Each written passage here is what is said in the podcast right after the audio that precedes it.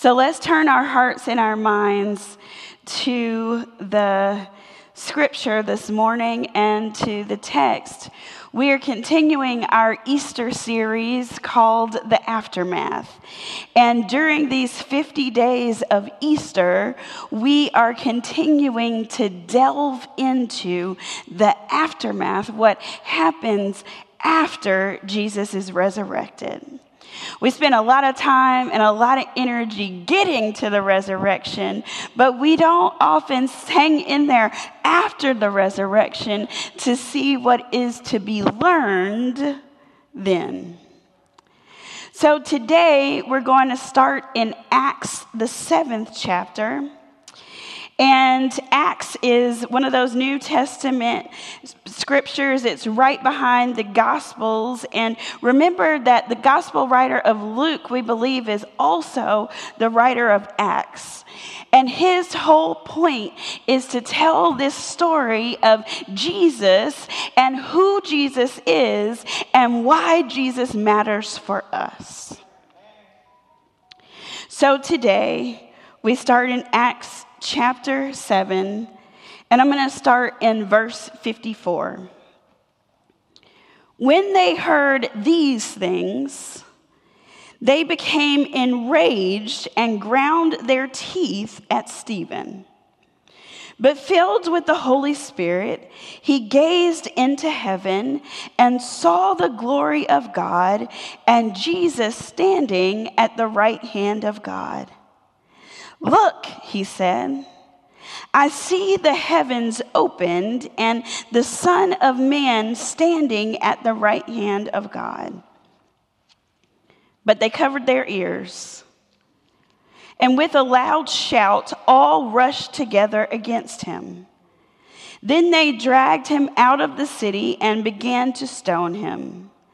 And the witnesses laid their coats at the feet of a young man named Saul. While they were stoning Stephen, he prayed, Lord Jesus, receive my spirit. Then he knelt down and cried out in a loud voice, Lord, do not hold this sin against them. When they had said this, he died. This is the word of God for the people of God. Thanks be to God. Let's pray. Lord, here we are to worship. Here we are to bow down. Here we are to say that we are, you are indeed our worthy and holy God. So speak, Lord, for we are listening. Speak, Lord, because we came for a word from you. Speak, Lord and hide this your servant behind that old rugged cross, so that everything that is said and everything that is done comes straight from you, O God. This is your servant's prayer in the name of Jesus the Christ, we pray. Amen. So, we're starting in the middle of a story that actually starts in Acts chapter 6. So if you have your Bibles or your electronic devices, go ahead and scroll back to Acts chapter 6 because we have to start there so that the story makes sense. There were seven people who were chosen to be like an extension of the apostles. These seven people were chosen because they were full of wisdom and power and full of the Holy Spirit. And they were chosen to help expand the story of Jesus, to help expand the reach of the story of the resurrection. And Stephen happened to be one of those people. Stephen was full of grace and power, as Acts chapter 6, verse 8 says. He was full of grace and power and did great wonders and signs among the people. So much so that the people were angry at him. And they couldn't withstand, the scripture says, they could not withstand the wisdom and the spirit with which he spoke. Ouch. And so they secretly instigated some people to say, We've heard him speak blasphemous words against Moses and God. Hmm. Stephen's telling the good news. The people are mad about it, Miss Ruby. And they, they start to revolt against Stephen and against the good news. Have you seen this lately in our life? I, I see it in the media every day. I see it in, in what's happening in our world, in our government, in our Congress, with our people. We see people revolting against the good news. They're revolting because they don't want to hear that everybody's the same. They're revolting because they don't want to hear that you don't have the power or the, the you don't have permission to take somebody else's life. They're revolting because they don't want to hear that it really is your responsibility to care for your neighbor. There's nothing new under the sun, is what Solomon said. And here we see it again. Stephen is being revolted against because people don't want to hear the good news. They brought him before the council. We also know the council as the Sanhedrin. The, the gathering of people who ruled in Israel. When have we heard this before? Oh, Jesus was hauled before the Sanhedrin, was he not? And they said that he was blasphemous. Did they not? And, and they, they seized him, they took him, arrested him, beat him down, he died. And here we go again. It says, All who sat in the council looked intently at him, and they saw that his face was like the face of an angel.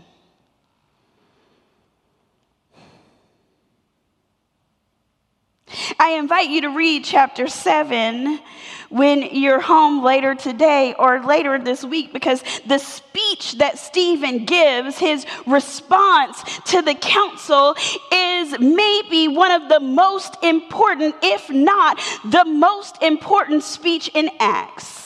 It teaches us, again, our biblical history. It teaches us how we get out of God's will. It reminds us that what we're going through, somebody else has gone through, and that every single time God has made a way.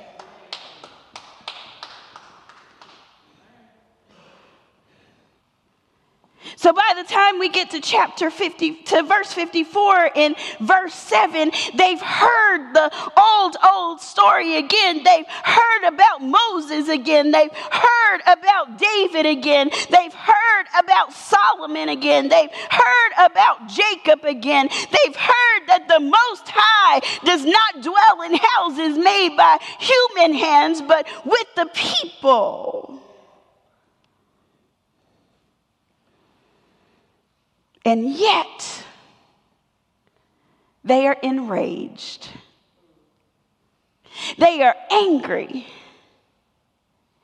And they ground their teeth at Stephen. Why does that phrase matter? Well, to ground your teeth, if you go back to the Psalms, that was a way of saying that people were angry about the prophets. When they ground their teeth, they were angry at what God was saying to them through the prophets. They didn't want to hear what God had to say. So here we are again, angry about what God is saying, but Stephen is filled with the Holy Spirit. What do you do when somebody's angry with you? How do you respond?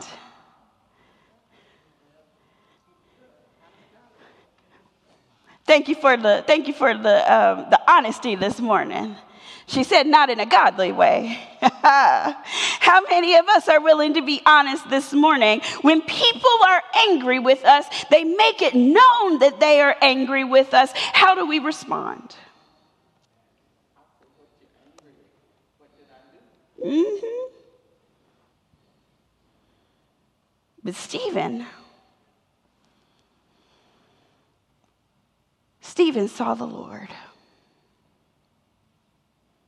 He saw the Lord in his presence and he saw the glory of God and he saw Jesus standing at the right hand of God. He saw that the promises of God were fulfilled. He saw that what Jesus told them before his death and resurrection had actually happened. For us, this is just the same old, same old story, but for everybody else, for these folks, this is the first time that they are understanding that what Jesus said has come to pass.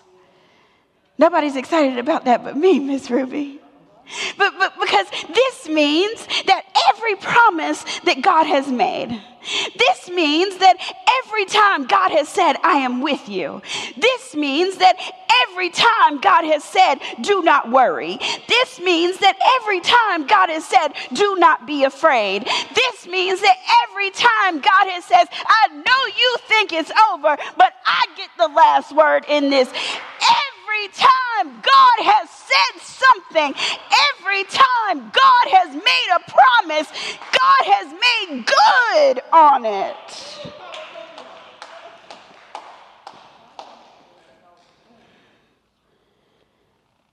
Stephen said to the angry mob, Look,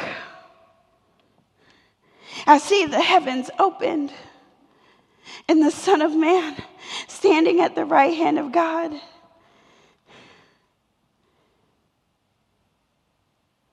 But they covered their ears.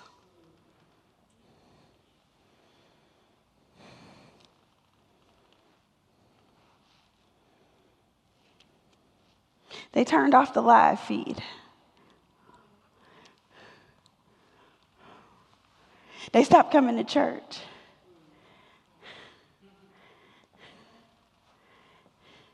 They stopped listening to anybody who has any good sense.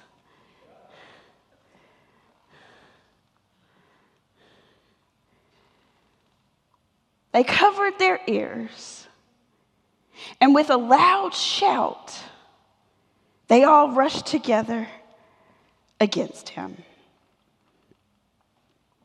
Then they dragged him out of the city and began to stone him.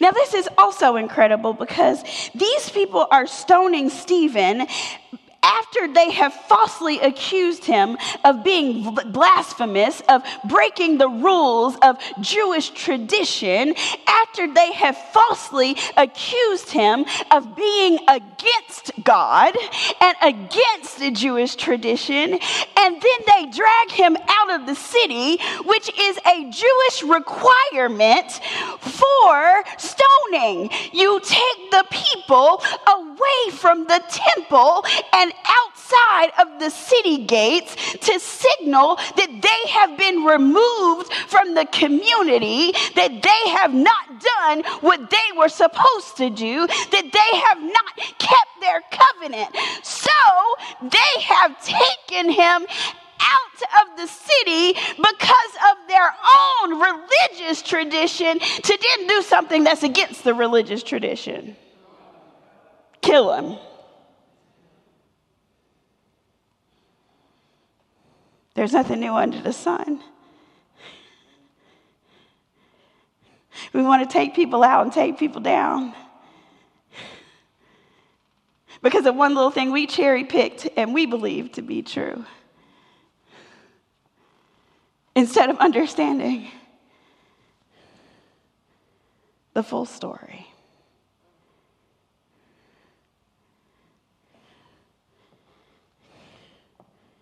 And then this thing takes a twist, y'all. Just like Jesus, Stephen prayed, Lord,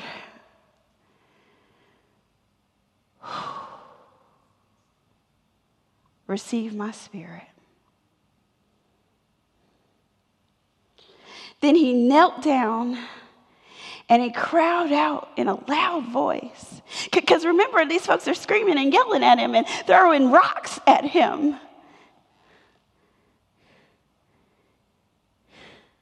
And he blows our mind. He says, Lord, do not hold this sin against them.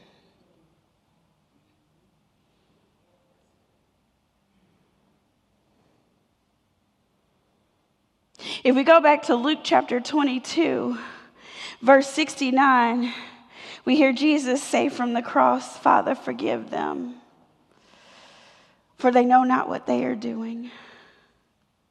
And if we go back through the Gospels, we hear Jesus say over and over and over, Forgive them their sins and be healed.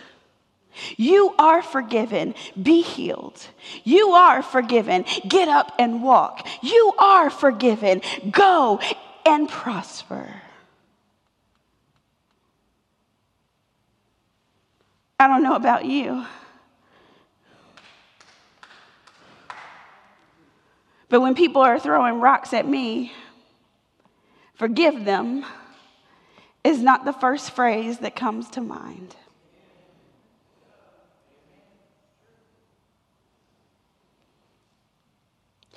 And yet, in the aftermath of the resurrection, it is forgiveness that matters. It is the forgiveness of those who have crucified Jesus. It is the forgiveness of those who are stoning Stephen. It is the forgiveness of those who have lost their way. It is the forgiveness of those who have harmed somebody. It is the forgiveness of those who have stayed silent when they could have stood up for somebody else. It is the forgiveness that matters. So, what is forgiveness? Forgiveness is freeing people and ourselves to receive the promises of God. See, if we dig a little deeper here,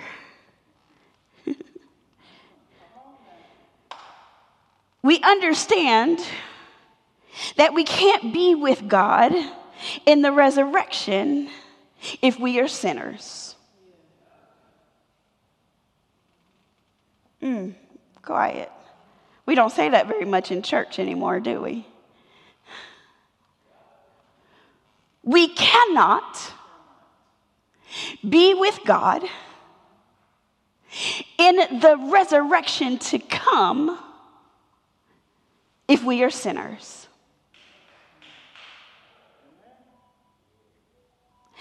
And over and over and over again, Jesus gives us opportunities to be forgiven.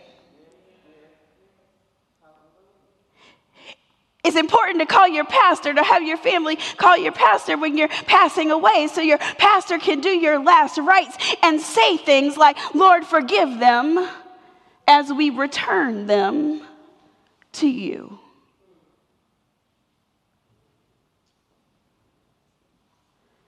We don't just do that because it's something fun to do. Let me tell you, it has not been fun for me to sit next to beds of people who are passing away. It is a high privilege, but it has not been the most fun thing I've ever done in my life. We don't do it because it's tradition. Because the church has done this for ages and ages and ages. We do this because forgiveness matters. It sets us free and it sets other people free so that they might receive the promises of God.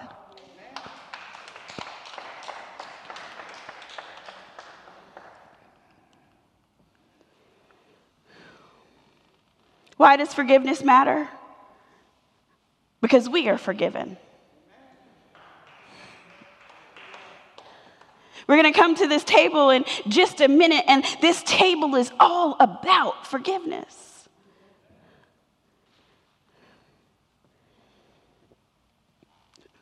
Why does forgiveness matter?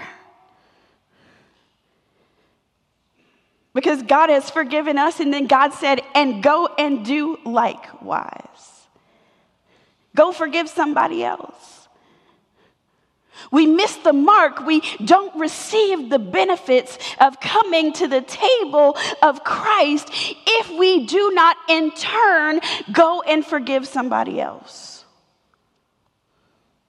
So today, that grudge you've been holding on to for 50 years, 20 years, 15 minutes, let it go.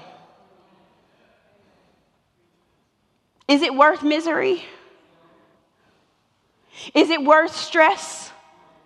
Is it worth shame? Is it worth missing the mark and never getting to experience the abundant life of Christ, either here in the land of the living or in eternal life? Forgiveness matters. What's more important? Being mad or being with God.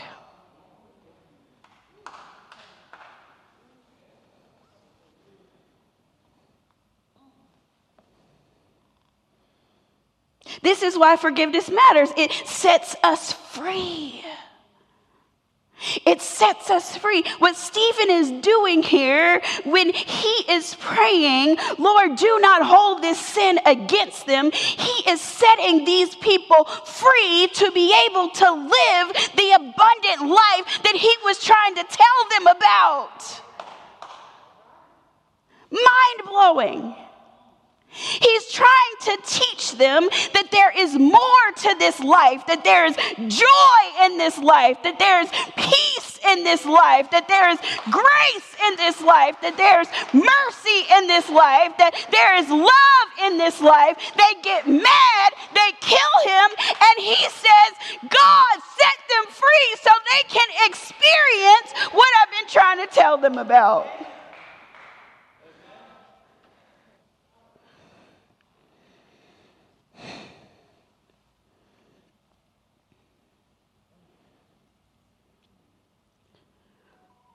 Forgiveness matters because we are forgiven, because God says that we are to forgive others, and because forgiveness sets us free and sets other people free.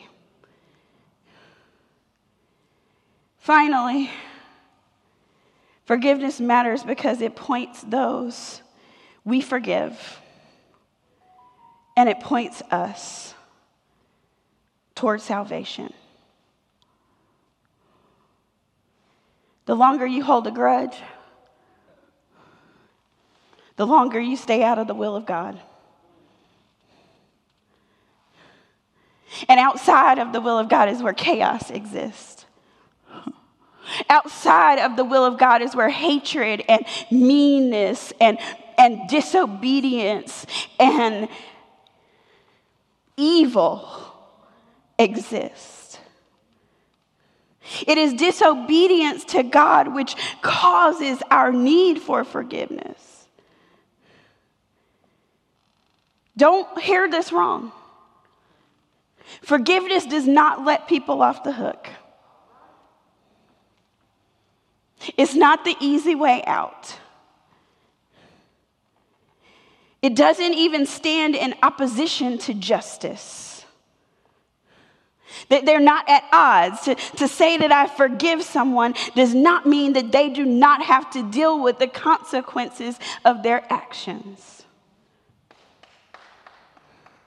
But that work is not our work, that is God's work. And this forgiveness grants us peace and freedom.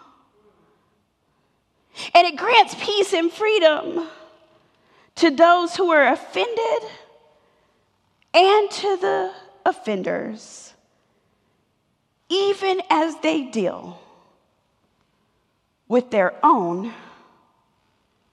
aftermath. The truth of the matter is this hurt people hurt people. Haters hate. Liars lie. Stealers steal. Killers kill. But it's up to you how you respond. It's up to you what you do with that. It's up to you how much forgiveness matters for your own peace, for your own joy, for your own abundant life.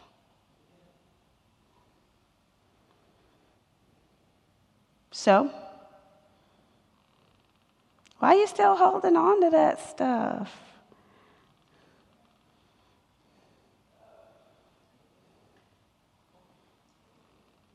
Why are you still angry? Why are you still hurt? Why are you still mean?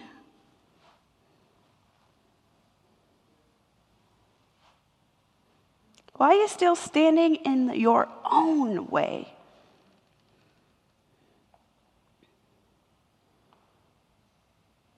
Stephen knelt down and cried in a loud voice, Lord, do not hold this sin against them. When he said this, he died. And he died free. And he died receiving abundant life. And he died sharing the good news of Christ with everybody. Everybody else. In the name of the Father, the Son, and the Holy Spirit, we pray. Amen.